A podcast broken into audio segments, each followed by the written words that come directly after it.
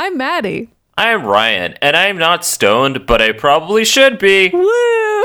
This is a completely batshit crazy episode of X Men the Animated Series that we just watched because that's what we do on our show, The Mutant Ages. Back when we were young,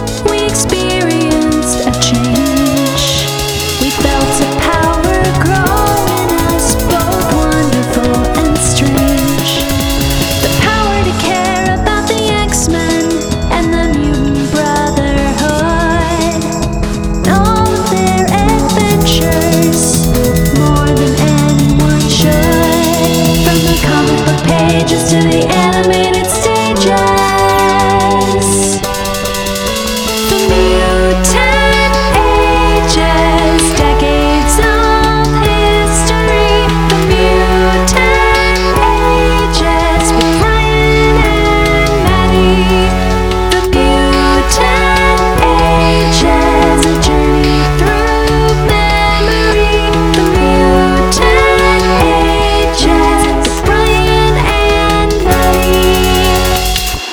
Oh, okay. Let's preface this by saying that Maddy and I have not slept a lot, and we're both tired, and we're, We're here tired. recording this show because we love all of you, We and we love love, the you. show, and we love mutants like the X Men. We and do. this episode is trippy as fuck. It involves the Brood. It actually is based off of like an like a bunch of different stories all merged into one. Yeah. Do you know what they are? Because I don't even know. Yeah, okay, so there's like the Brood storyline where they first meet the Brood during like the Shi'ar Mm-hmm. Right. era I read of the, the, X-Men. Wikipedia entry on the Brood after watching Yeah. this episode because I was I wanted to know what the heck I just saw. So I was like, let me just Google some stuff. So there's there's like this whole thing where the Brood are in space and they're taking over all the X Men, and Mm-hmm. they, there's that, and there's also another one where.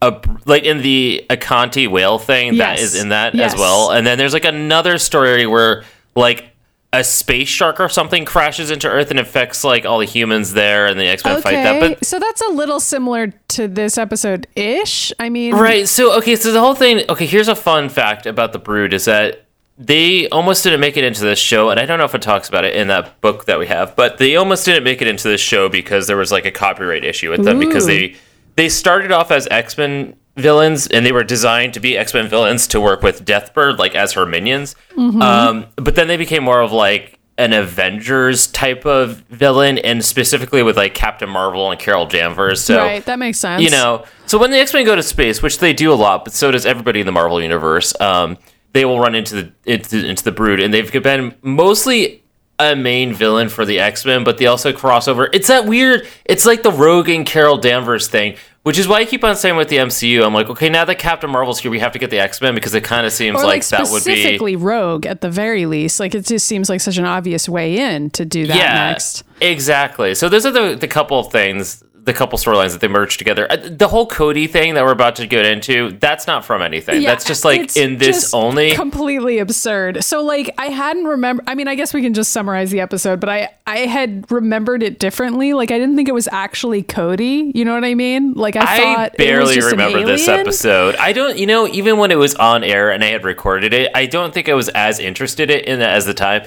The time I was Well, watching this it, episode is hard to pay attention to because it's like absurd. So it's It really really is. easy to just tune out and be like, none of this matters because it super doesn't matter. And you can tell it's just one of those monster of the week episodes too, where you know it's going to be resolved and the aliens are going to fly away and that none of it's going to matter at all. It's So- really kind of like fucked up though. It's Yes. really dark. I, I watched it and I was like, this is gonna be goofy as hell, and it was.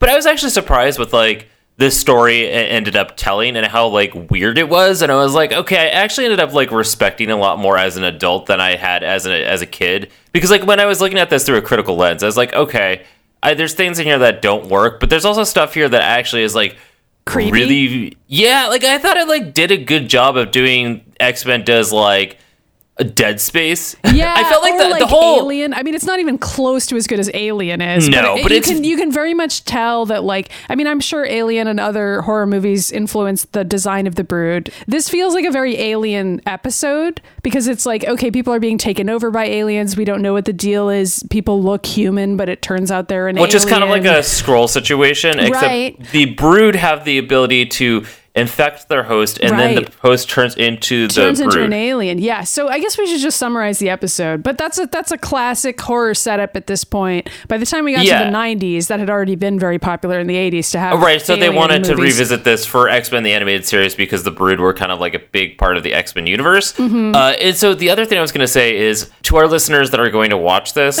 if you're a, if you smoke weed, please smoke up the ganja right now before you watch the episode. Yeah, just go on ahead and take because like I hit. didn't think about that, and I was watching it sober, and so was both Maddy. of us were going to record this episode immediately after we watched it. Like that was our plan. So neither of us got to get high before watching it because I was like, well, we're probably going to record the episode right after this. I mean, like the colors in this are like really interesting and Yeah, cool. cool. Like the design is really cool. But I'm also going to go on a limb here, Maddy, and say that the gay section in this is pretty gay because I feel like every Okay, yeah. thing that Brood does is an insinuation for Oh, them. no. Like, like this whole thing with them spreading their spores around, and then like the X Men falling down on the ground and sweating and like glistening and, like, and moaning. sexually writhing around while being overtaken by aliens. Yeah, and lots of like tentacles and bondage Yeah, happening. there's Like there's like a that. scene where like uh, some of the brood like strap Logan down and start caressing him with like there tentacles, are multiple and I was like, scenes where, ali- where aliens are surrounding Logan and he's writhing sexually on the ground, and I was like, I this is X Men the animated series at its peak in some ways. I mean, Mister Sinister wasn't even there. no, but he may as well have been because he did provide the Brood with a lot of footage. Okay, I was gonna X-Men. say. Okay, we need to just okay. just- First of all, summarize the X the fucking X-Men previously on the X Men. Okay, so all we need to know because this is not related to the rest of the season, which is kind of what Mm-hmm. Is, is happening nice. with I mean, season it's fine four. that we don't need to summarize anything else. This is a one-shot episode. You could actually just watch this totally on its own. Like this is like I agree. This is doesn't fit in with any anything. The only things you need to X-Men know. being X Men. Like you could Right. start here and end here if you wanted to. Like Uh, yeah, it's really. Just, it, it really does a good job at being a standalone episode. But the things that you do need to know from the TV show is that we've had a couple previous episodes where it was revealed that Rogue was the daughter of Mystique, and she Mm-hmm. used to work with the Brotherhood until Xavier found her. And uh, she also her first kiss was with Cody, her first boyfriend, and then you know he obviously went into a coma because her powers manifested that time. Right, which even if you've just seen the live action X Men movie, you'd be like, okay, sure. So you could just go in with that knowledge and watch this episode and probably still understand most of it. I think we should also reference the episode where Rogue confronts when she absorbed all of Carol Danvers' powers because I think that's, true. actually It is referred to in here. There's a quick uh, cutaway when the aliens are researching Rogue, where they show the scene of Rogue uh, sucking up Carol Danvers' powers, which give her super strength, flying, all the Rogue powers that she yeah, has. allows in her to like exist in space, and so those are things all relevant in this episode because that's why the Brood want her for this background. It's not that you need to go back and need to watch weird these episodes. about that though is that Cody seems to know she has those powers, and I don't. I thought that was weird too, and also them being like childhood friends seemed weird to me. I don't feel like that was right. It made me feel like it was just a retcon, but I was also kind of like, maybe that's fine. I, I sort of like invented in my head an explanation for that, which I guess we can get to when we get to that scene. Um, so, do you want to go ahead and, and recap the episode, or do you feel like there's anything else we need to say before we get to it? I mean, that's that's it. We can go ahead. All right. So, so it starts out with Jean and Scott, who are not going to be in the entire rest of the episode. Wait, but this is great though. It just opens with them outside getting into the car, but they have to stop to quickly like Kiss hardcore make out on the car. They're, they're, I, That's it. I don't know if they're leaving for a date or coming back from a date. Either way, They're actually probably going matter. on their honeymoon for like the third try. Yeah, they're like getting married for the 16th time and they're make hardcore making out outside the X mansion in the darkness. And then it pans the camera pans up to show Rogue looking out her bedroom window sadly, like wearing an oversized t-shirt and gloves. That's all she's wearing. She's not all wearing she's pants. wearing. She's not wearing pants. It- that's not important, is it? I don't know. It's this is a very horny episode, so I feel like that kind of is important in a weird way. Like the fact that she's wearing this like sexy lounge around outfit, but like is completely alone. And so I then, feel like we were watching like a sexy video game. That's what it felt like to me. This this episode felt very porny to me, and then I was just like, "Is this just me? Am I like having a moment where I'm watching this show and I just well, feel like it's you, more I can sexual confirm than it that is?" no, But- this seemed like a weird porn that was also like a video game you could play. Yeah, it felt very porny. So anyway, Rogue, you know, puts her head in her hands. She's like, "Y'all have no idea what you've got there. What I'd give." And then she punches one of the posters on her four-poster bed, and it breaks. You so know, she's Rogue, so nobody- horny that she's just punching stuff. Okay, wait, actually, her there- room. Dude, isn't there a scene here where somebody it is Cody later who's like basically is like, "Don't you want to fuck right now? Haven't you wanted to fuck your whole life?" And Rogue That's is later. like, God, yes, yes, this is part of what makes the episode feel so. I, I'm telling you, every single thing. Okay, so she's mad because she's pent up sexually, and she needs to like Mm-hmm. She needs to fuck, fuck, like but she can't. Right now. all she can do is masturbate alone in her bedroom. Sadly, Now, so do you know what is the best way to represent somebody that really needs to get laid? A space whale tra- like crashing into the desert. That is what whale. abstinence feels like. I know. You know what? It really does. A red, a bright red space whale flying through the galaxy. Okay, so then Wolverine, by the way, is naked, Also naked. and meditating on some rocks, and then this. in the middle of fucking nowhere. Like, wasn't he just in Japan and now he's Okay. just like in the desert so somewhere? he like is coming back from Japan and he's like, I still want to keep up with my meditation practice, which like, okay, props to Wolverine for trying to keep it up. But where the fuck is he? He's in the middle of nowhere meditating on some rocks. And then he hears the space whale crash land behind him and he, he goes doesn't see it somehow. he doesn't see it and he goes, Who started the war? Which I was like, Wow, does Logan think that a nuclear bomb was just dropped on him? And he's like weirdly casual about it. So he runs over, he sees the crashed whale. There's some cool spooky music and he like slowly walks up to it. This is some cool animation here of like the smoke rising off of the ship and Yeah. everything. Logan Um, sees the space whale, by the way, and he's just kind of like, "What the fuck is this?" Yeah, basically. And he's like, something's down there and it don't smell human. And then a bunch of aliens walk out. So these aliens are, they're green. They look kind of like insects. They're the brood, like we were saying before. And they also have jetpacks and like metal tentacle attachments, which I don't think they have in the comics because I like looked Uh, up a bunch ha- of images of them from like other, you know, just. I, okay, so here's what I, my theory is on that. I I do think they do in some They have comic some books, but cyborg attachments in the comics, perhaps. But I think what is happening because the brood are typically they have these stingers that are attached to them. Then they those stingers can specifically stab somebody, which can either paralyze them or kill them instantly. And I think for the show, they're like, okay, we can't show Right. the brood stabbing all the. X Men repeatedly. So instead, they shoot these little rays out of the cyborg tails that they have. Right. They Although have- the brood do have like advanced technology, that's part of their deal. Okay. Well, that makes sense. So they have this advanced these advanced forms of fighting. So Logan goes, "This should be pretty fun," which is like an absurd thing to say. And then what I wrote was that Logan immediately lets them overpower him with the tentacles, which is basically how this scene plays out. Like Logan is just lying on the ground I think he wanted it. while they like attack him. And Okay, that, like, that is "Oh, like when he's on the ground and he's like on the ground writhing and sweaty and glistening. This is the one where the aliens were like erotically wiping the tentacles across his nipples. Yes, that all happens. That's real. That's And like I'm not even. every- I, I have to clarify that generally with this show we just go off and on say our our own sexual, but, but, that's actually what's then happening we need to here. clarify that like something's actually really happening. By the way, like Logan is still shirtless for this entire scene. I don't. He's he's shirtless for the whole episode, right? He never Right. puts his shirt on. So anyway, Right. he passes out. Well, the And reason then he the aliens out, start speaking English. no, by no, no, the wait, way, you skipped something. So the reason he passes out is because eventually the aliens take it a little too far and they shoot a bunch of red electricity at him. And this red electricity is important because it's like the only thing that can incapacitate Wolverine and later Rogue. I don't know what it is, but then they shoot know. that stuff at him and then he collapses. it's just red sperm everywhere. Yeah, and so then one of the aliens is like, What determination, what vigor, just as we expected. You will make an excellent addition to our specimens. Take him to our ship. Which, if this isn't a porn setup, I don't know what is. Like, Okay, but no, because then in the next scene, another porn setup in which Rogue's just sitting there in her t-shirt, t-shirt only, and nothing else. no pants, and Gambit, she's reading a book. Gambit just rolls into the room and is like, "What are you doing in here all by yourself, Cher?" And Rogue's like, "I'm reading about love. Wish I could experience it." and Gambit's like, "Some erotica all alone in my bed. "I know." and Gambit's like, "Well, Gambit's Gambit like, could show you the, the real, real thing." thing?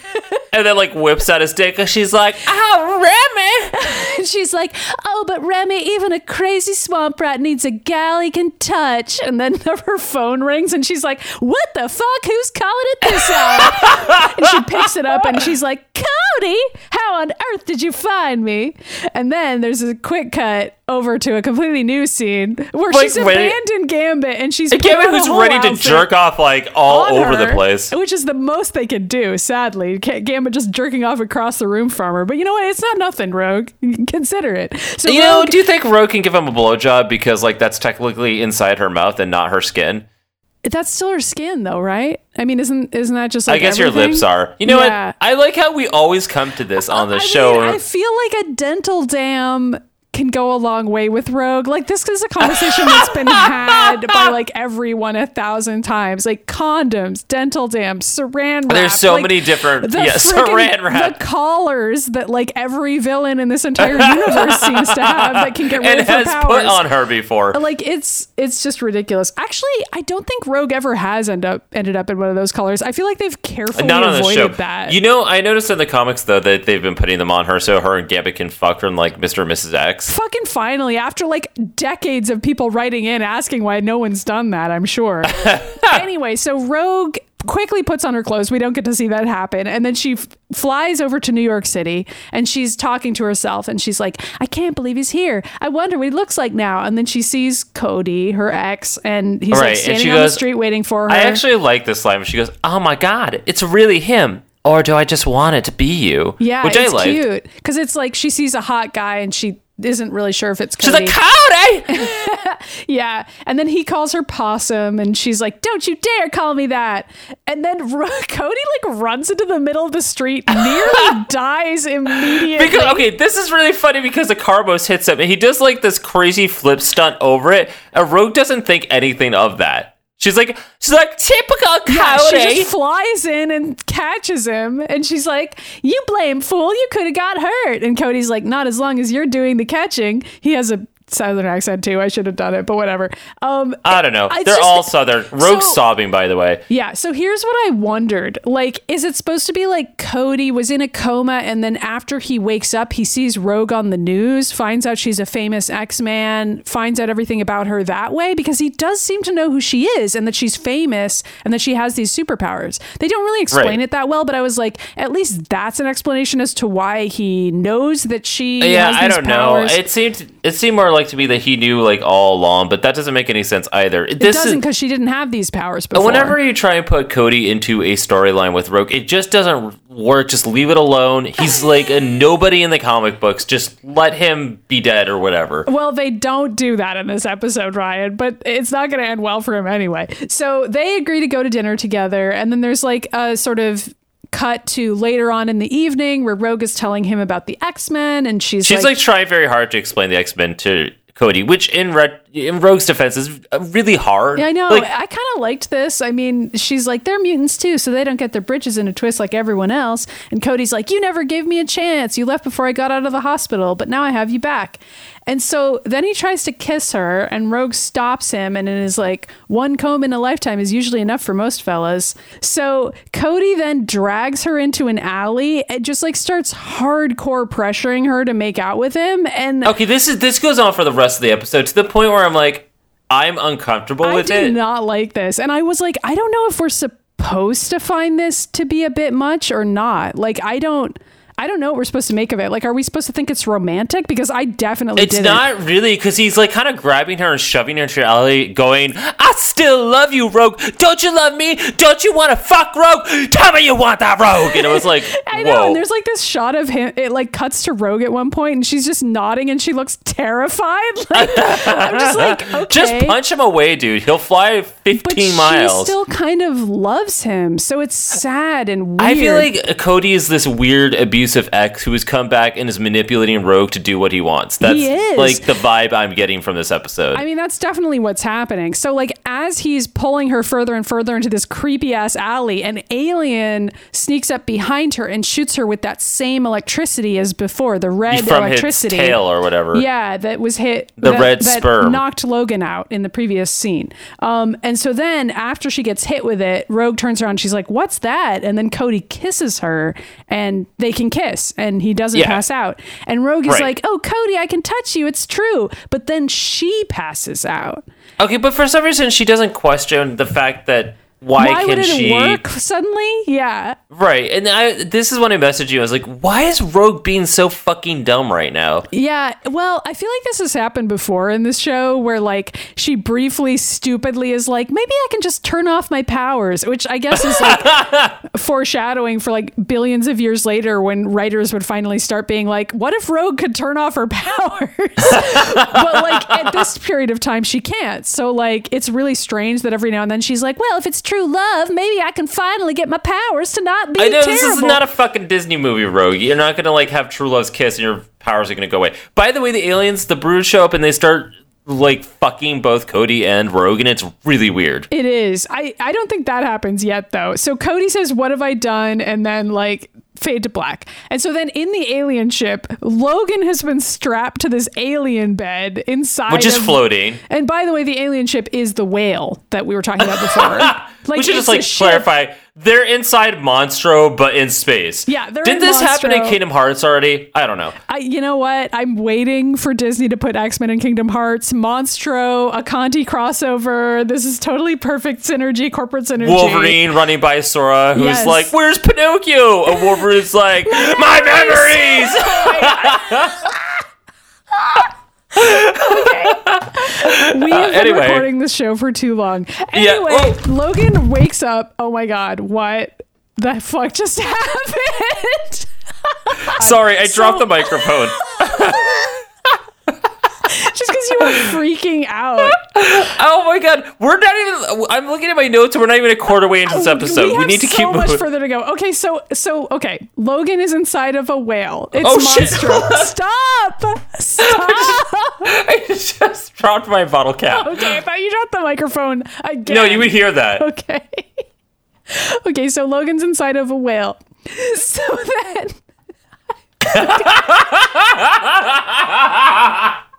okay. I'm trying to find where we even are anymore. I just say you're like, hold on, Logan's in a whale, which out of context Logan's is fucking hilarious. Logan's in a whale. Logan's in a whale. Please, that needs to be one of the T-shirts. I'm gonna put that down in our like little Google Doc right now. Logan Continue. is inside of a whale. Logan's in a whale. out. We're doing. Why is this so funny? We cannot record episodes this late at night ever again. ever okay, again. sorry. This isn't even funny. I'm going to be editing this later and I'm going to be like, why are we laughing this hard? None of this is funny at all. Actually, still pretty funny. So Logan realizes he's inside a whale and he's like, he's like, it's alive. And then he's like talking to the whale and he's like, tough setup, pal. Bet it wasn't your idea to be a roach motel, which like, this is foreshadowing for the end of the episode. But at the time, I just found it really strange. And I was just like, why would Logan assume that the whale doesn't want to work with the aliens. Like, why would he assume that? It turns out that that's like the end of the episode and that's how it all Yeah. works. But there's no reason for Logan to assume that here at all. So, anyway, then an alien know. shows up and he gets into a fight with it and he cuts himself out of the ship and slides off of it and runs away. And it, Oh, is that what happened? I couldn't tell if Logan was coming out of the spout or out of like the space whale vagina. oh, maybe he was coming out of the spout. That would kind of make sense. That would make more sense thought it because otherwise he mean. just cut. I know, like he just cut open this whale and like crawled out. I bet you're right, and he goes out the spout or something, or the blowhole, or what? Do space I mean, that's not Logan's first time. Yeah, he's going out the whale's vagina. I don't know, or its butthole. There's a lot of orifices. He picks one and he leaves. so then he runs off, and so then the alien who was chasing him reports back to his alien queen, the Brood Queen. And he's like, he's stronger than we thought. And the queen is like, he and his friends will make a strong addition to the colony, the first of many for this planet. And then she shows off all this footage she got. Yeah, from, like, undoubtedly Mr. Sinister. Sinister, because it's the same footage we've seen past. that Callisto has also stolen. Of course, it's well, not stolen. Mr. Sinister's making good money off of selling. I was gonna say, Mr. Cell's at least selling these videos that he's vlogging from the fucking bushes. Yes, and so they show all the footage of the X Men, and there's a bunch of footage of Rogue right at the end. There's like a whole montage of her like stealing Captain Marvel's powers, blah blah blah, and then it shows her with Cody, and the Queen is like, especially this one about Rogue. Like she's Rogue is the one that they want the most, presumably because she's the strongest. They don't specify that. So then Cody to Rogue is like, "Good morning, sleepyhead," and it's revealed that Rogue passed out on a park bench and was asleep all night long.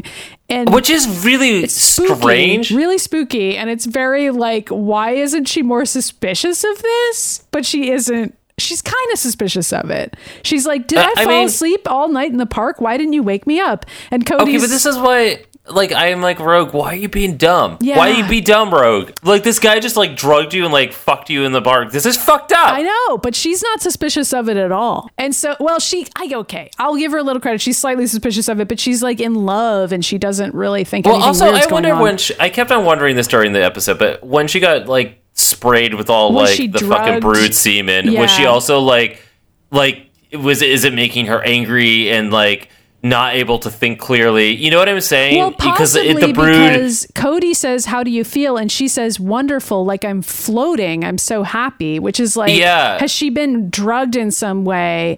Uh, Right, because I, I think about the brood and how they take over their host slowly, and their host slowly goes crazy. It's like it's almost like This is the kid-friendly version. Well, I was that. also thinking like you know Resident Evil when the the people get infected by the zombie and they slowly start going crazier and crazier and start acting more irrationally and not making any kind of sense. Right. That's kind of how I feel about the X Men turning into the brood. right. Yeah. And it's not happening to Logan because Logan has a healing factor and Rogue does not. So so Cody is like, run away with me right now. I know a great place for a weekend. And Rogue at first is hesitant and she's like, I don't know. And then all of a sudden she's like, shoot, yeah, I'll do it. Who says an X-Men can't have a little fun? And Cody's like, that's great. And he's like screaming it in her face. and Rogue is like, I have to tell the others first. And Cody's like, Of course, my love, of course. It's like stressing me out that they're already saying I love you and they've like only been reunited. I for, know, like, and it, an like Cody's playing this manipulative bullshit where he's like, "Oh yeah, go say goodbye to your friends." Like you know, he's a good person, but also He's also trying like, to get her I'm away from her with you, friends. and you're the most important person to No, me. but I'm thinking more like about an abusive relationship where he's like, he gets, he's like, yeah, you know, make good with his friends, so they're okay with you leaving with me, and then you never see them again. you know what I mean? I do know what you mean. So anyway, Logan is crawling through the desert, slowly dying of Yeah. dehydration, and he There's a tornado that flies by, by the way. Yeah, it's, I think it's supposed to be a tumbleweed, but it's like Well, a miniature tornado. that It's just, like floats I thought by. Storm was there Me because too, of but tornado just fucking not. blew it's by. just randomly the desert. I don't even know where Logan is supposed to be. By the way, like, is he in Nevada? Like, I literally don't know. I Where he don't know. He may as well be in Nevada because this is a very Warcraft Valley episode. It is okay. It really is. It is. This whole episode is very Warcraft Valley, which, by the way, is our other podcast where Katie and I read our fan fictions about the X Men and Most of which are set in Nevada for really no reason at all. Yeah, they. But we wrote these when we were like thirteen. They weren't good, and also super sexual. Which is this next scene. I, I have to talk about how he like calls Xavier on a payphone, and Professor Xavier picks up, and he's like, "Professor," and Xavier's like, "What do you even want, Logan?" And I'm like. Which I mean, Xavier's a douchebag, but like Okay, but it's considering like, everything that's happened recently, because like It's funny because it's like is Logan just regularly crank calling the professor and I don't even think it's that. I think it's because Logan in this season alone has like run off and had dealt with all this crazy shit, and every time it's like, like, Professor, what's wrong with me? And Xavier's like, I literally do not know. I've asked you fifty times, and you can't give me an answer. yeah, like the So, last time they talked, figure shit it out. Xavier listing off like every traumatic thing that's ever and happened. you said to none of that was traumatic for you. Okay, so so anyway, but so he's like that, and then then Logan's like, "They're here. The there are many. Help me! Help me now!" And then he screams for like a full twenty seconds, like, and 20 like seconds, then and it cuts out. Like Gambit and Storm and Beast like slowly walk yeah, over. Gambit. Yeah, no, Gambit points out. He's like, you know, that's not normally how he typically screams when like Lo- Logan's orgasming. And I was like, thanks, Gambit. Like he's like. Gambit's like, Gambit think Logan may actually be in distress and not getting fucked out the butt. Not and we're just like, calling you masturbating again, Professor. I'm being like, "Where's my trauma?" Oh, You know?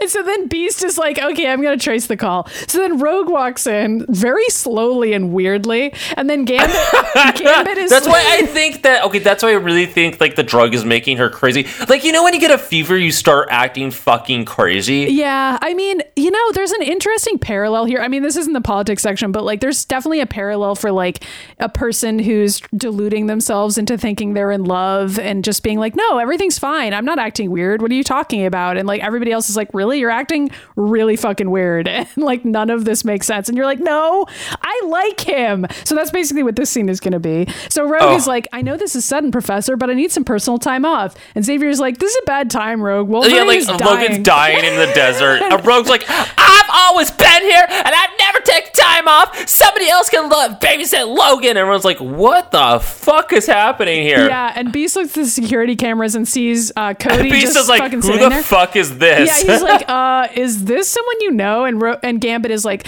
that's Cody. This is what's so personal. And Rogue is like, it's none of your business, Mister Ladies Man, or any of you. And like, Okay, wasn't it off. like Rogue and Gambit get dating or something? I don't. It's not really clear You to me what the relationship I even is. I don't interpret their relationship as them dating because I don't think that Rogue is willing to date anyone because she doesn't like how s- feel like since she can't provide sexual anything to anyone. yeah, she She that doesn't she can't feel be in a like she can actually be with anyone, but she's obviously in love with like everybody and like very horny. So there's nothing she can do. Well, so anyway, Beast, Xavier, Storm, and Gambit all get on a ship to go. They get on the Blackbird, right? And they go. Yes, they go to go off to find find Logan. Logan. And Rogan and Cody take another ship, and Cody's like, "Can't wait to show you my surprise." I mean, it seems like things went really well with you and your friends there. Yeah. And he like kind of tries to apologize, being like, I guess I'm keeping you from your work. And Rogue is like, no, it's fine. Uh, also, there's like this weird scene where she collapses again after they kiss. And Oh I yeah, I forgot like, about that. Why? But then she gets up and she's like, "What even I'm happened?"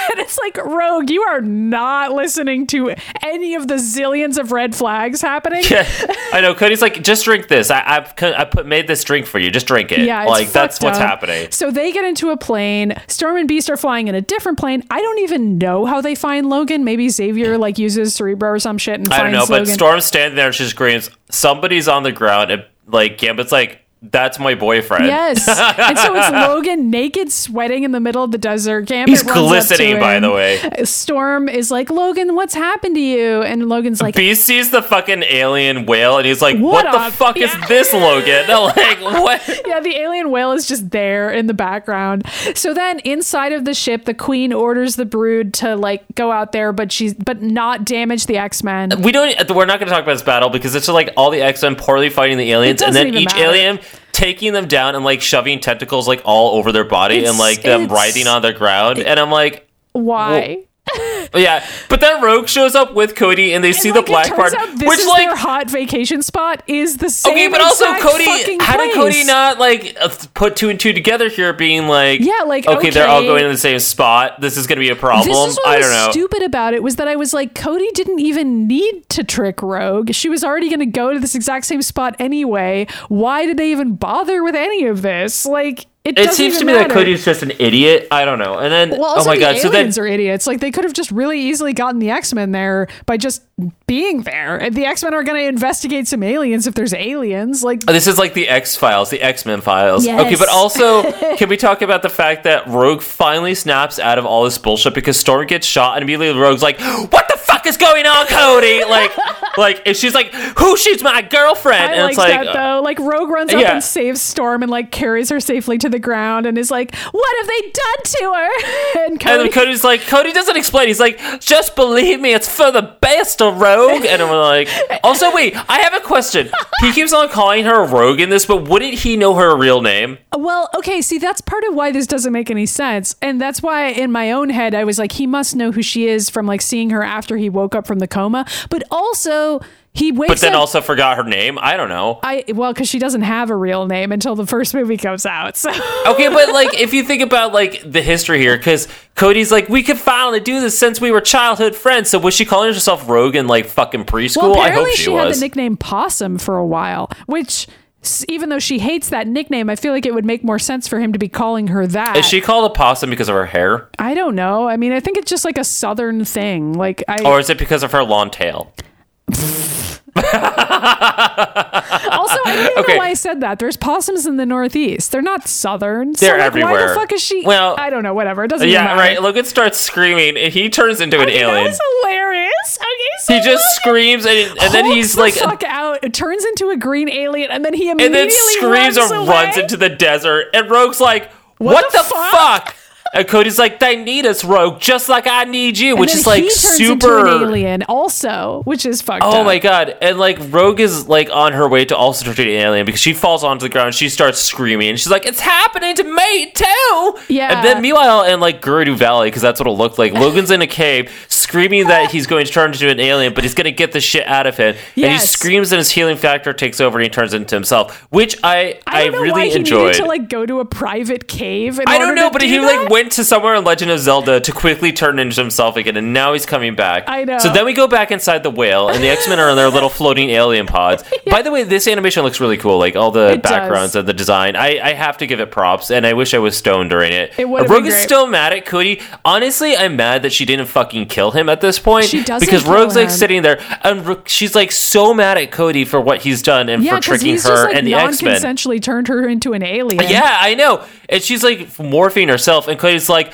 finally, we can be together, Rogue. We can touch, we, can, can kiss, kiss, we can fuck. And we're like, oh my god. And then Rogue just screams and turns into an alien herself. Yeah, and the queen suddenly walks in and she's like, "There's no way you can fight it, Rogue. You were dusted with Oh, spores that's while not you I slept." thought what you were gonna say. I thought the queen was walking like, here for the orgy, you know.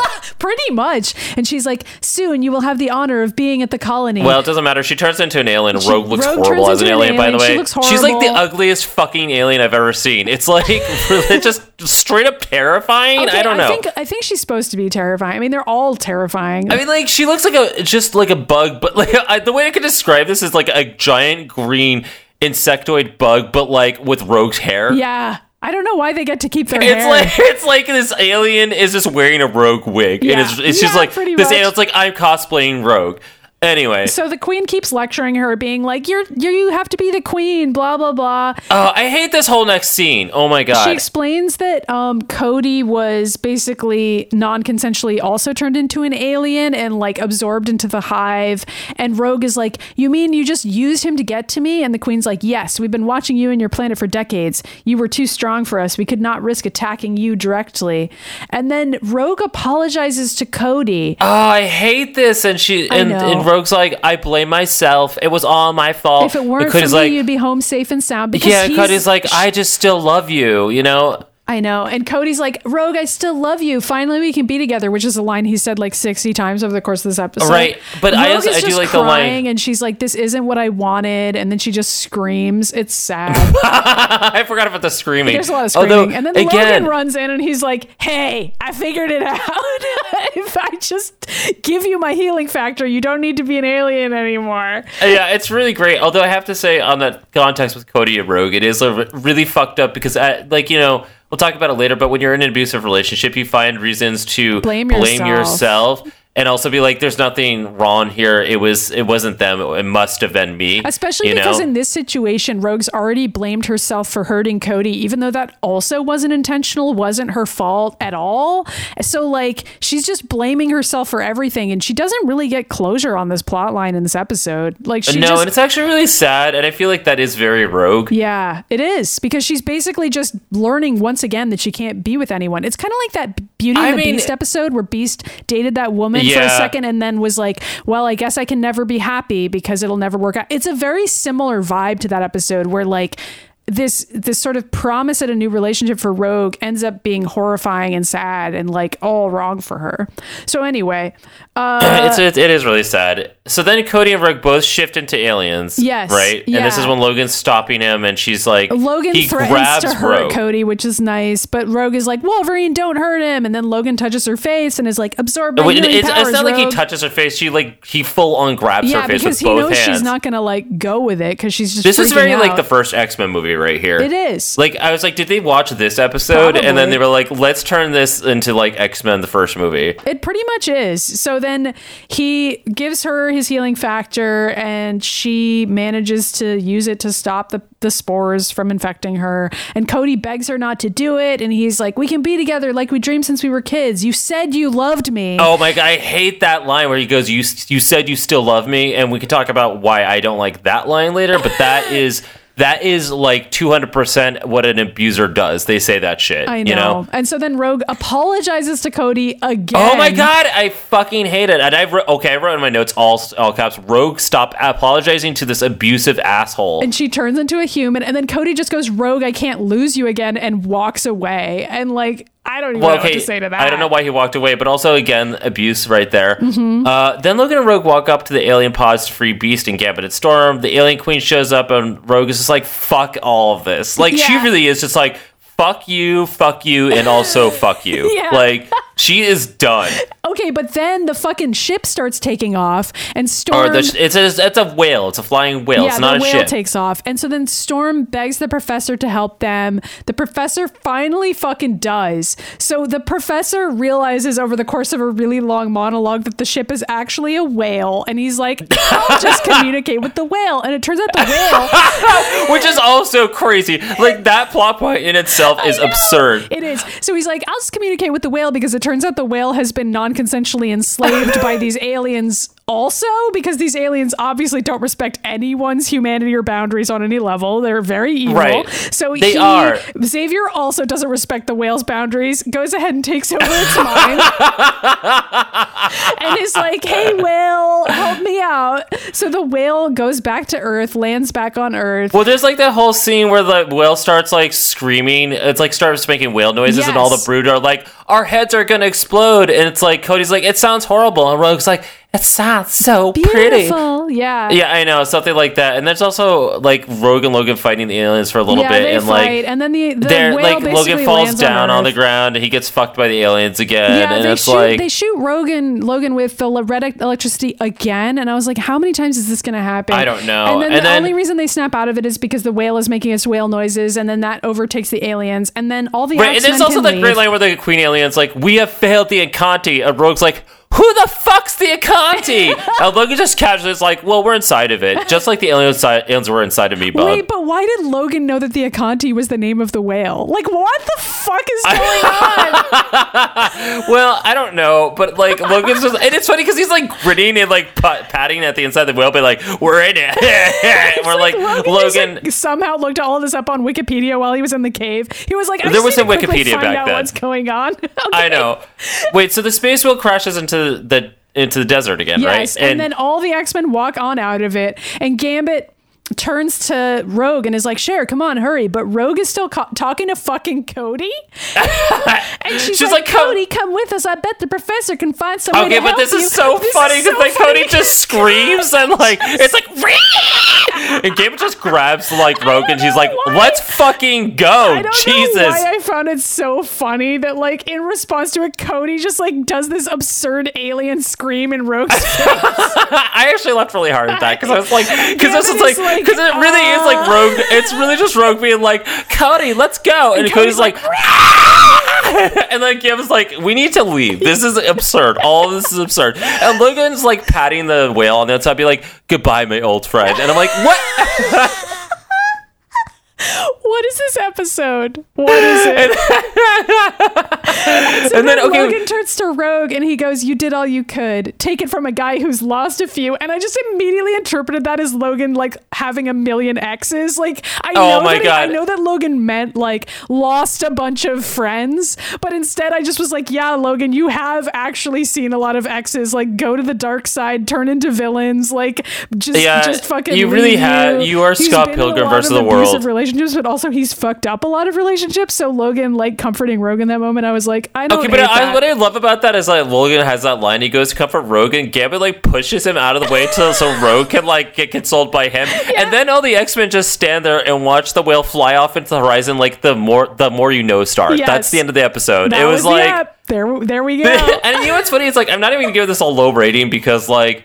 I mean, it was honestly really fun to watch. So there's that. It was, you know, there were some kind of interesting bits and pieces to it, which I guess we can get to because now we're in the politics section.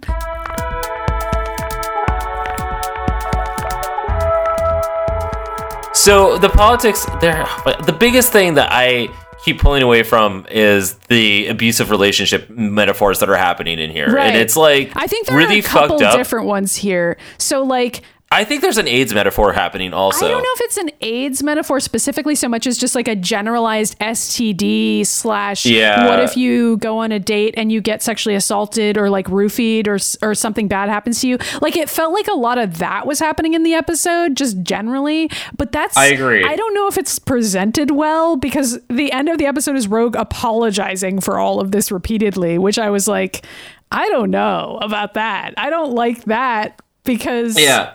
I, I don't know if we were supposed to sympathize with Cody because technically he is also kidnapped by the aliens, maybe mind controlled by the aliens. Well, there's like this like that that's like a weird metaphor of like, oh, somebody who's abused becomes the abuser kind of thing, which is not necessarily true and I don't really feel like that is it's not, yeah. accurate. It's also like not really an excuse. Like even if you were abused, it doesn't mean you get to treat other people badly. Right, exactly. And you know, here's the thing is that like we don't need to get into the details, but I am somebody who went through an abusive relationship like what how many years ago was it now? Like 12. It's it's still there's still triggers for me. It's you know like I almost died a couple times, like I say very casually, but Well, I hey, can you know, at this identify point that you could say it casually. well, okay, but like I don't. I just I'm I'm saying it casually because I don't really want to get like morose and depressed about it. I already spoke on a panel about it last year, and that was really hard for me. But what I can say because you were there, you witnessed it, and it's like there was. I I've not been in an abusive relationship since then because you can, once when you get out of it, you can kind of recognize those patterns with those people and like how they manipulate you. And Cody does all of it in this, like all of it being like telling them that you love them and like you know you said that we would be together, you know, and like not listening like to making all these these false promises, but also getting really close to like the family and friends to be like, hey, I'm cool, but I'm going to take your like take this person away from you and Like, it's going to really be fine quickly, and then yeah. right you know and like not really giving explanations to things and then just kind of like utilizing your love for that person against that against them also to like get them to do what you want. Right. it's really fucked up. These are all indications of like a an abusive relationship. And like you can usually tell you know like whenever i see these things happening with other people i kind of like i'm thinking oh no like i can i can already tell like like this person is Right, going like if to your friend starts being isolated, usually that's like a really bad yeah sign. there's like a lot of signs. And uh, cody does all of them. And like I, I we don't need to talk about my situation in extreme detail but like i kept thinking about that. And like some of the things that cody says reminded me of the, my ex who did that to me. Like there were so, there were so many lines here and like kind of getting upset talking about it right now actually like uh, uh, Well, but we there were so many lines that cody no, but I'm just saying, like, there's so many lines that Cody says in this that I'm like, okay, my ex said those things, and like, I believed it at the, at the time because I was 22 and stupid and like hadn't figured out how I to to navigate like a real relationship She's yet. very young. I mean, like and we that's know the other that. thing. And also, so here's the other thing. Yeah, It, like ahead. if you're in an abusive relationship like, like that, they take advantage of the fact that you don't have the re- previous relationship experience to like really Right. Or in Rogue's case, she's very vulnerable. Like she was kicked out of her house for being a mutant. She doesn't really have a real and family. also doesn't have like the experience like she needs she to deal with this. You know, She can't even touch people. She really wants to get close to people. I mean, even if you don't necessarily interpret this character as literally being Cody, and instead you interpret him as being like the brainwashed hive mind alien guy, That's still he's fucked still up. using the same tactics that are scary. And I mean, they're scary for a reason. It's supposed to be kind of a spooky episode where he's like isolating her from, and she even describes to him the X Men as being like her family. And she's like, they don't judge me for being a mutant. And the first thing he says to her isn't like, that's great that you found that. That's so awesome that you have this support network. He brings the topic back to himself and he's like, I also want to support you. Like, why don't you pay attention to me? Like, I I would have loved you this whole time if you'd only been here. And like, I don't right? know. I and she like and she believes that. And there's also like, I mean, it goes a step further than just like abuse. There's like a whole sort of like.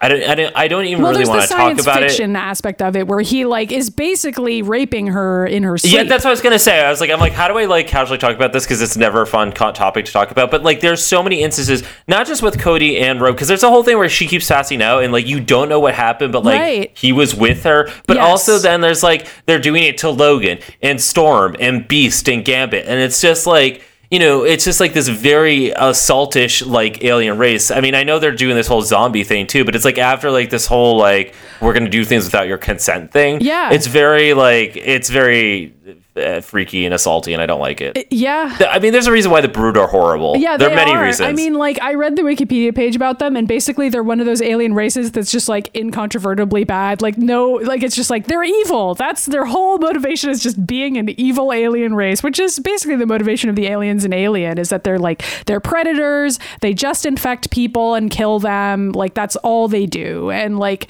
that's the, the same motivation the Brood has. right, and it's it's just it's, It's not very generally.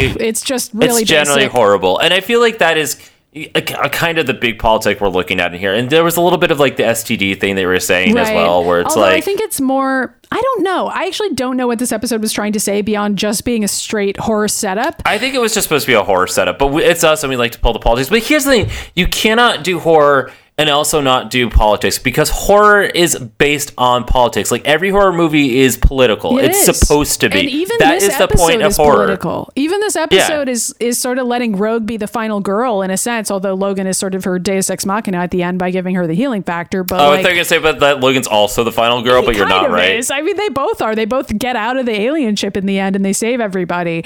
Um, Yeah. I would have liked if at the end there was just like a little bit more of a button on the episode, but at least it's like. Rogue realizes that her friends are more important. Like she sees Storm getting attacked and she that is what snaps her out of it, which is nice. You know what I mean? Like she Yeah. realizes that she has these other people in her life who matter to her and those things are worth fighting for and not this fucking Cody asshole. There's And all not these quite weird enough of that, Yeah. but there's at least a hint of that in the episode, which is better than nothing. I just, I wish she didn't apologize so goddamn much. Well, It's no, like, I know that's another thing that happens when you're in an abusive relationship. You end up apologizing to the abuser a lot because you really do feel Like feel it's like your it's own your fault. fault. And you know, in a lot of cases, you can get out of that relationship on your own. But a lot of what times what ends up happening is that your friends or family sees a good opportunity to get you out. And when you just show that like little bit, because this happened to me too, where I just, I showed a little bit. I'm like, I want out. They literally like everybody everybody's like ready. Well, everybody's just yeah, waiting yeah. for you to figure I mean, like, and that's like what Logan and Gambit essentially do here. Like, as soon as like Rogue's like, like sees Coach, she's like, "Come with me," and he just screams. Gambit's like, "Time to fucking go!" Yeah. Like, you know. At least Logan and Gambit and Storm and Beast were there for Rogue in this situation. And I guess Xavier helped in his own stupid fucking way. Xavier I mean. Xavier talked to a whale, and I don't really know if that actually helped or not. But you know, I we can just assume that it did. I think it did. Or the whale just decided to help anyway because the whale and Logan became friends. And that's what this episode is about. It's like it's Xavier just calls this this whale. He's like, "Hey whale, my name's Xavier Geppetto, and my like wooden children are alive and inside of you." Oh no. And then Sora's like, "I'm here too," and then Logan's like, "My memories." Okay, that's enough. We we need to move on to. rate the episode. Okay, Oh, we can rate it. We can rate okay, the episode. Uh, tell me what you're gonna rate it because I don't really know where it falls. I really enjoyed it, but it's like not actually like that it's good. not good. I'll give it a three, which is Yeah, I maybe feel a like little three out of high, five. But I, I enjoyed watching it. I laughed at parts of it. There were parts of it that made me think it wasn't it wasn't good enough to be a four. Definitely not a five. But it's not a skip. I don't think. Like it wasn't. I don't- like I think it's it really cool like to Lotus watch. the It's Steel beautiful. Or like some of these other episodes we've watched, where I was like, this was really stupid, and this episode didn't need to be here at all. Like this episode doesn't need to be here plot wise, but it looks good and it's sort of interesting. You learn more about Rogue. It definitely felt like a Rogue episode, but not in a bad way. It really way. did, and I, I also feel like you nailed it on the head when you said it stands on its own. Yeah. it, it is an episode that you can watch, and that could be literally the only episode of X Men the animated series you watch, and it it's watchable. Yeah, which is actually like very hard to do. I did feel like everybody in the episode was in character as well. Like as dumb as Yeah. Rogue is being, it felt like her innocence was in Yeah. character for her. Sadly, agree. which is which is tragic, but like that is a part of who she is. That vulnerability and that like regressing back to a childhood she never got to have. I it was believable to me, as sad as it was. It is really so sad. I I thought that part was strong, even if the episode itself was also like funny and dumb in the ways that we enjoy. Like Logan running into the cave was really fucking funny to me. Um, so yeah, Okay, that was three. really funny. The other part that was really funny is at the end when Cody, like Rogue asks Cody to leave, and Cody just screams. He just does this incoherent alien noise into her face. You know, it's worth it just for that. I think. There's a lot of funny moments. I just recommend that if you're gonna watch it, it watch it stoned. Yeah, that's I would, all. I would definitely say that. So should we do who's gay or reader mail? I don't even know. Where Uh, Who's we do- Gay. Okay, we'll do who's gay. The X-Men are a metaphor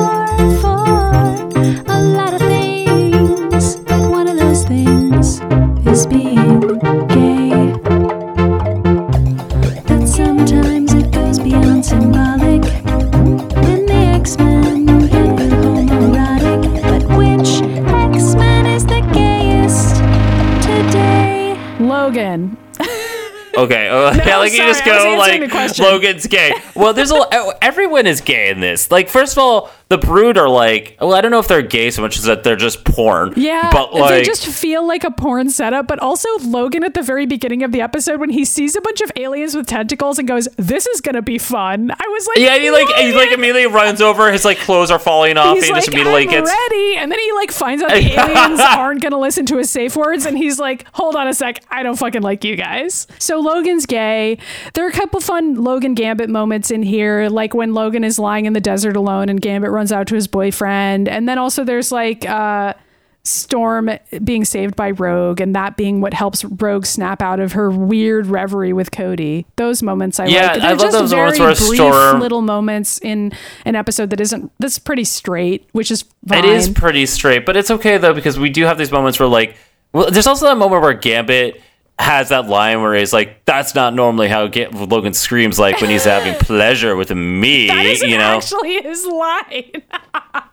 but It it is. But it is. It is exactly what he says, and it's important to note that. Cool. So that's who's gay. It's basically That is Logan. who's gay. Logan, it's just like Logan in his own like weird alien porn. Yeah, pretty much. Um, so do we have any reader mail or not really? We have a lot of reader mail. We have like quite a few reader mails.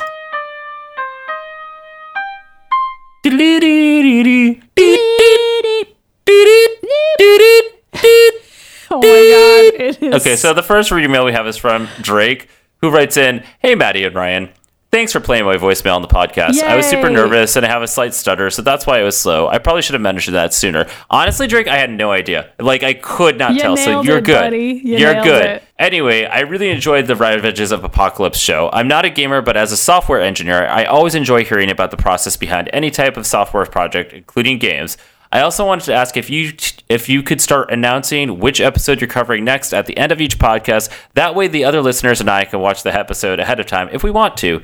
Again, thanks. See you next time, Drake. And that is a brilliant idea, We and I think we need to start doing that. I don't know why it took us two and a half years to have somebody write in and tell us that because we couldn't figure it out ourselves. So thank you, Drake, Yeah. because we're clearly incapable. Also, now that the episodes are finally available again on a streaming service, however, a streaming service that is not listing them in the order in which they were aired and we're watching them in the air order, it's all the more important for us to tell you what we're watching next. So I guess I'll just say now the next episode we're going to watch is called Secrets Not Long Buried, which oh, that sounds great. I don't know what that episode is. I guess I'll look I don't up. know what that episode is either. So it's about Taylor Prescott, a scientist. Oh no, this is. I know this next episode. It's Cyclops. I think this is the one that's like Cyclops remembering his time when he was in an orphanage and like the Purple Man fucked him. Oh, great. I do remember the Purple Man episode, so I guess that's yeah, what we're that's that's what we're about to jump into. But that'll be exciting for people because people probably know the Purple Man from Jessica Jones, David Tennant, right, and we can actually like Kilgrave. explain who the Purple Man is. Right, But so that'll be fun. So people will get to see a much earlier adaptation featuring the Purple Man in Right. this episode. Our next email is from Ronaldo, who writes, "Hi Ryan and Maddy. In just a few short weeks, your show has become one of my favorite podcasts. Like you guys, I'm a huge, huge, huge X Men fan. Comics and animated series. Less than casual fan of the movies, though. But that's fair. I mean, like, I mean, honestly, that's You okay. You know what? Especially these days. Anyway. Yeah, this podcast is hilarious and points out how truly queer the X Men are, but in a positive way. What a novel concept, right? For those of us that grew up feeling that our beloved Merry Mutants were queer, but didn't know if it was just all in our own. Our, our rainbow tinged lenses, each episode of the Mutant Ages validation of that theory is cathartic. Yeah! That's good. awesome. It's cathartic for us too, because honestly, like, we yeah, started just show want to share our fan fictions with right the and like everybody was writing and being like oh my god i thought that we were the ones that thought this no turns out the x-men are horny as hell um, i'm burning through your back catalog so i can send more up-to-date commentary on the nightcrawler episode right now a silly but fun fave episode of mine me too me too i'm this i'm with you uh, but I will write in more frequently once I catch up to you guys. Love the show and keep doing the good work. Ray. Yay! What a P.S. I, email. I know. P.S. I also think Charles Xavier is a thoroughbred bastard, but he's also fascinating to me. I almost pee myself every time you guys make jokes about how he's the worst because he is. You're welcome. Any diehard fan of the X Men should know by now that Xavier is the worst. Come on. yep. There's a follow up email to this where Ray writes. Hi, Ryan and Maddy. So I'm catching up and on Beyond Good and Evil Part 1, and I'm responding to your request for all the thoughts on the Moira reveal from House of X. Hmm. So I will start off by saying that I was reading the House of X and Powers of X week to week, even buying digital comics for the first time in ages instead of waiting for the trades or reading them via Marvel Unlimited. Cool. Which, in retrospect, makes me realize I've been contributing to the decline of the industry. Well, womp womp. yeah, but it's fine. And We I am conflicted, but overall enjoying it and curious to see where it goes. Positives. It's well written, and Moira MacTaggert is a character that I love, and I felt like was killed rather unceremoniously. So I welcome back the chance to have her back, and I agree with that. I actually Yeah. I thought her death in the '90s was, or not, I think it was like 2000. It was stupid. We talked about it on We the totally show. did. But anyway, keep going. Um, I feel like Hickman will make a very good use of the her character. Seeing Moira in all of her incarnations, especially the future where she joined Apocalypse's side, was very, very interesting. Negatives. It retroactively makes Moira and Charles even more manipulative, deceitful characters unintentionally. Mm-hmm. I think back to Excalibur and watching Charles and Moira fight to cure her, and the scenes of her fretting over being the only human to contract the virus, and it renders the rich character development she had during that time moot. right. True. And the bigger point, it makes Moira a jerk for allowing mankind to fear that they too could contract the legacy virus since she had it. It essentially means Moira allowed mutant kind to take that extra burden of intolerance just to keep her secret. And that's incredibly immoral and de- indefensible. Anti mutant was at an all time high because of that diagnosis. So, guys, this is where I am so far. Sorry for the long letter. I honestly could have gone so much longer for, on, on this topic. Take care as always. I love the show. That's a really good point. That is a really good point because I mean, think about it. It's like she just like decided to say put anything. on mutant kind Yeah. so she wouldn't out herself as a mutant. Now, obviously, when that scene is written, She like that, they human then. Yeah. right, and they didn't have the intention of that happening. Right. Yeah. In the retrospect, it doesn't quite work, does it? It makes her kind of an asshole.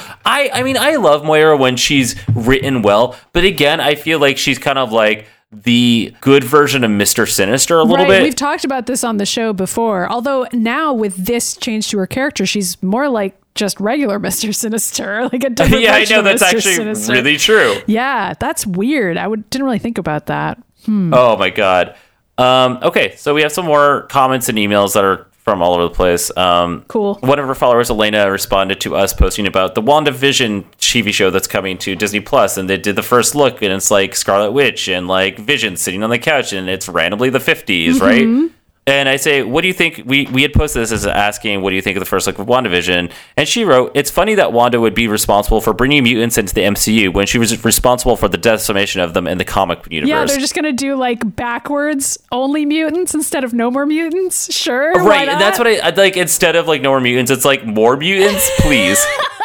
I mean, that's obviously how we also all feel. I don't feel. actually think they're going to do that. I know you think they're going to do a House of M storyline. I think maybe they would eventually, but I, I don't think- think, that's how they're yeah. going to introduce them. Maybe it is. I could be wrong. I'm always wrong. So well, I don't know. I mean, like, I, we haven't really figured out like how they're going to be introduced yet, and we're interested to see what happens. Mm-hmm. Elliot Lash, who is who made the Mutant Ages fan game that we played and put up on our Excellent. YouTube channel, Yes. uh, tweeted at us, uh, "Great app. I always love hearing stories about how things got made, and this is in, Russia's um, response to the the episode where ravages we the apocalypse episode. interview. Yeah, and we talked to one of the programmers who worked on that game, and they gave us a lot of answers. Mm-hmm. Um, Elliot responds, "I believe the name of the Mac program you couldn't remember was probably called HyperCard. In fact, I think an early version of Myst was implemented in HyperCard too, and that is true because I went back and looked at it, and that is."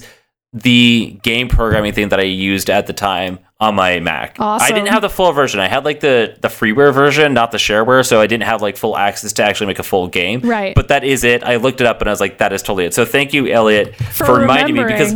I tried to look it up too, but I couldn't figure out what to Google, and I'm dumb. But it's I'm glad okay. somebody It's do you realize out. how hard it is to like go back and think about words, like, what words are. that too? But I mean like like technology in like the late '90s and mid to late '90s and how ridiculous. I mean, we just Yeah, were like, having a I was conversation. Googling, like old Mac text adventure program, and I was coming up with like a bunch of different stuff, and I was like, Yeah. "It's not that, it's not that," and then I just gave up and moved on with my Oh life. my god! Um, and it, it's what's crazy here is that in our group Slack for uh, the Mutant Ages, we were talking to Todd about um, Old fanfics. fan fiction, and I was like, I was like, I don't think like like a lot of people had access to fanfics back then. And he was like, No, there used to be like email stuff in the nine mid nineties, and I was like, Oh my god! But also on AOL, like in 1995 I was posting to like message boards and people posted their fanfics there. You know, it's just like you forget like how it was back then Mm-hmm. It was because just hard we just to find shit, but you you found a way. You just you yeah, just yeah. found a way. I mean, like then fanfiction.net came into fruition, but generally back in the day, like it was less like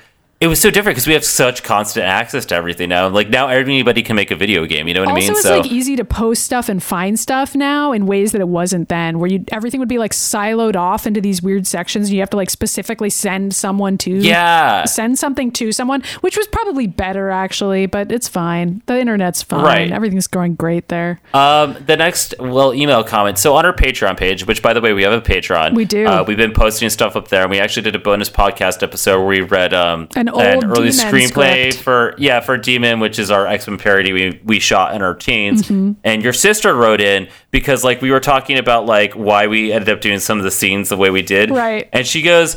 She had written in and she said, I think I hadn't seen Star Wars Episode 1 and thus couldn't do a Jar Jar Binks voice, and that's why she didn't do that. Right.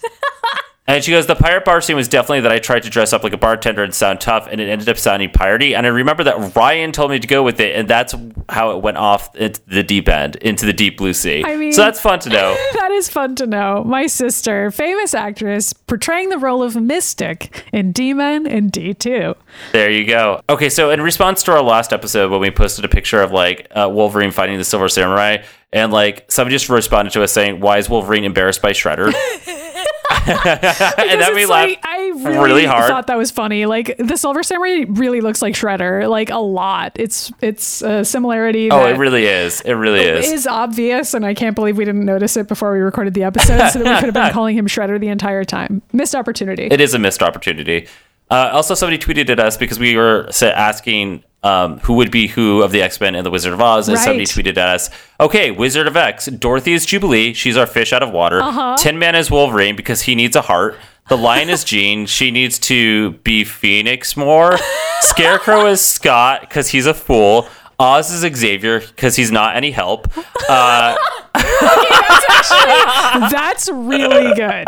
Xavier is the Wizard I mean, like he would be the first person to be that character anyway in terms of like storytelling, but the behind the reason is even better. and- yeah, that's yeah, really like just sitting there, like shit. Like there's just a big version of his head. And Kitty's like, "Where are we?" Sorry, uh, Jubilee. Yeah. Uh, Glinda is the Scarlet, Scarlet the Good Witch, and the Wicked Witch could probably be Emma, but I'm going to say Rogue, which makes Remy the bucket of water. There's a horny joke in there somewhere, but I got lost. And then there's a picture of like Rogan Gambit hardcore making out on X Men the animated series. Right. Rogue is defeated by water because she's just so thirsty, folks. All she needs is a cup of water.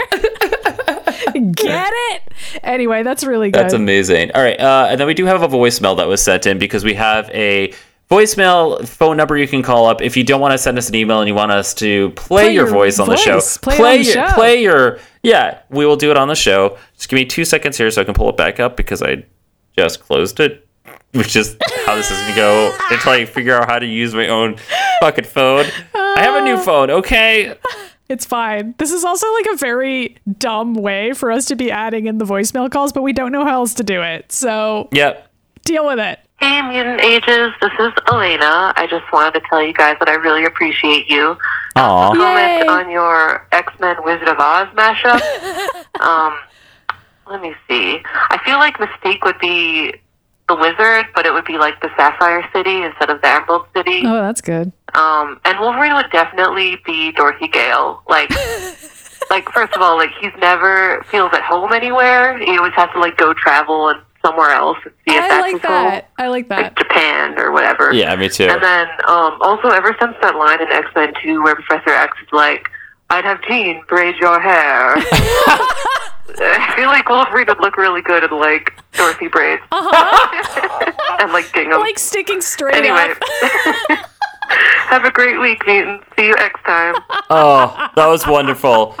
I love that. Thank you, Elena. Really good. Um, really Elena, good by the way, is somebody who found us when we were at Arisia, yeah, and that's fantastic. A fantastic. fellow Arisian. Uh, she also sent us a follow up email where she said, "Hey, Mutant Ages. Speaking of X Men mashups, here's an X Men Star Wars one that I've loved for a while, and it's like a it's a Oh, fan this art. is fun. Okay, Um, great. so I'm gonna do my best to describe what is happening here. So we have Gambit dressed up as Han Solo behind Rogue is like slave Leia. Uh, Nightcrawler is Luke Skywalker. Mm-hmm. Sure. So all of that actually works. Yeah, that's, that I'm, actually I'm that's so solid. because Leia's a badass and Rogue's a badass. So Right, Chewbacca is Beast, and Mystique is playing the role of Darth Vader because she's uh, like both Luke and Leia's father. right, that makes so much sense. Okay, love And then it. okay, but I think I think this is who is because I can't really get a close up look, but I'm pretty sure it's Destiny who is Emperor Palpatine. oh, that's fun. I like that. I think that is a really good mashup. yeah, that's really fun. That's great. Oh my God. So maybe is it like a fan art that we could put Yeah, on social I can media post it up and there. credit the person, Uh, whoever they may be, who made this fan art? I don't know. Yeah, I'm gonna save it to my desktop so I remember to post it because Ryan's in charge of the social media. yes, he is. Is it Um, time okay, to thank plug it? thank you for all of that. Thank you for all of that, Elena. Yeah, that's great. Before we jump full on into the plugs, um, we need to do a special thank you to your sister Mink Yes. because we have been talking about doing this for like over a year now, in which we're going to get a PO box, and she decided to front the funds for it and bought us a PO box. She so did. If you find out what it is before this episode actually comes out, I will edit it in here. So we have an address. It's P.O. Box 3344, Natick, Massachusetts 01760. You can mail us stuff. Ah! It's exciting. Yes, but a huge thank you to Mink because that is something that we kind of been dreaming about for like the past year. Totally. And, if, and like and we've had quite a few people have been asking that they would send us stuff. Yeah. yeah. So uh, we're gonna reach out to those people that said they wanted to send us stuff to our PO box, and uh, once when we have that set up, and on the next episode we should actually have a actual address for you. yeah, and also if anybody wants to support my sister's amazing talents, you can go to our YouTube channel and watch D Men and D2, which were some movies that we starred in as teenagers that parody the X Men. My sister She played Mystic. Mystique. She was older than all of us and is definitely the funniest part of those movies, probably because she was like old enough to have a sense of comic timing, and the rest of us were just dumbasses. So you can enjoy those movies. That's over at the Mutant Ages uh, YouTube channel. Uh, there's also other things out there uh, besides us reacting to our old home movies. There are mashups to our podcast where we take the animated series and we put it to our voices, and then we do X Men parodies ourselves, like Jean and Scott cooking Christmas cookies, and we post other things up there as well, such as Mm-hmm. us um, trying us to fix the X Men Apocalypse movie. Us Yep, and most importantly, fictions. we are going through and playing every X Men game, and that's getting hosted up there. Right now, we're making our way through Ravages of the Apocalypse, which we talked about earlier on this episode.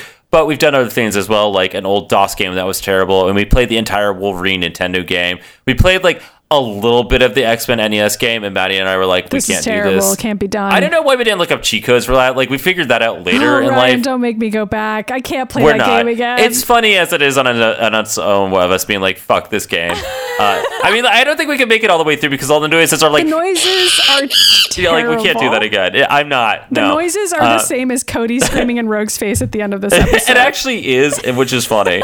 Yeah. Um, Um, also, we have a bunch of social media that you can check out. We have Twitter, Tumblr, Facebook, Instagram, Pinterest, and they're all the Mutant Ages. So it's super easy to find us now because it's just the Mutant Ages everywhere you look. And we're individually on Twitter. I'm at Midi Myers.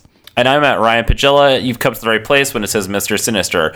And also, if you would like to leave us a review on iTunes or whatever kind of uh, streaming service you use, that would be great. You can also leave us a rating, a review, whichever you want, or both, or none at all. You're not required to do that, but it does help our increase our, invis- our invisibility. It cr- increases our Decreases visibility. our invisibility. yes, it does do that. Yeah. Also, did we talk about Patreon yet? We didn't, right? We did not. Well, we did, we talked about it in passing, Right. but like not during the plug session. So we have a Patreon, patreon.com slash the mutant ages. You can support us. You can get bonus episodes. You can hear that demon script that we referred to, us reading it and making fun of it. But you can also hear other bonus episodes about like Marvel movies that we've seen and just other nerdy movies we've seen. And it's fun. And, And we'll be doing more of that now that we have Disney Plus. We just have to sit down and pick some movies to watch and some other stuff. And we also are open to taking some suggestions as well. Um, but the the tiers are they they come with fun behind the scenes content, which is great. And we're a completely fan supported show, so. Everything that you guys donate to the Patreon goes right back into the show itself. There are a couple more things. Um, if you haven't gone and listened to our sister podcast, um, Warcraft, Valley. Uh, that is coming back into play. It actually we haven't released an episode in months because Katie and I like it's been a weird fucking year for all of us. Well, also uh, but we got back in in it. particular have been super busy, which is Yeah, for totally it's fair been tough. reasons. But we're making it work, folks. We're Right, so it work. and that's a podcast that is part of the Mutant Ages. It just is Katie and I rereading our old X Men fan fiction we wrote in our teens, and it's really bad and sexy, uh, if you can call it sexy. and embarrassing. It's teenagers trying to be sexy or Yeah. imagining what they think sex is like, and Right, and that's on Podbean, or you can look it up wherever it is. You can find it on iTunes or whatever you listen to it on. And um, I just wanted to also say shout out because the Mutant Ages staff kind of grew, and while you probably will not hear them that frequently on the show, um, you know, obviously Katie and I do Warcraft Valley, but I also want to shout out to Todd, who's going to be helping us with some of our Patreon content, and also is going to get us moving on a uh, tabletop X Men game that we'll do special episodes of, episodes of once when we're ready to, to figure that out. So even Todd himself is probably going to listen to this and be like, "What the fuck? What are you talking about?" So this is more in the category of something that we've talked about a lot on this show, and and we really want to do, but it's not even it's not even in the planning stages yet. Hopefully, this can be like a 2020 goal for the Mutant Ages. It, it, if you really want to support that and, ma- and make sure it does happen, then obviously support the Patreon.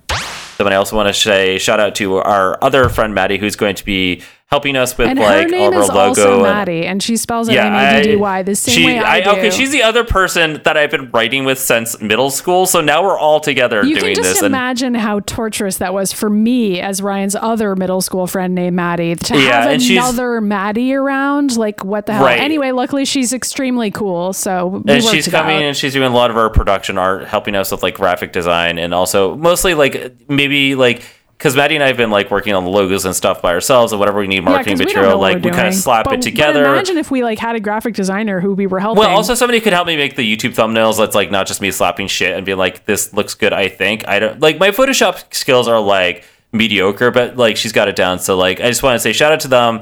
Um, and Also, it's- I just want to say thank you. great time to to back the Patreon since we're you know trying to bring on more people, and it'd be great if we could pay them. Yeah. So- Well, uh, but the cool the cool thing about that is that when Maddy and I sat down and we discussed like how we were going to expand a little bit, and I, I was like, wow, I can't believe we're at a point that we made a production that's been going on for two years that hey, a has gotten as many followers as it had. So thank you to all of you for listening, but also has like allowed us to expand and bring in a couple other people to help us with things, and it's not just us on our own.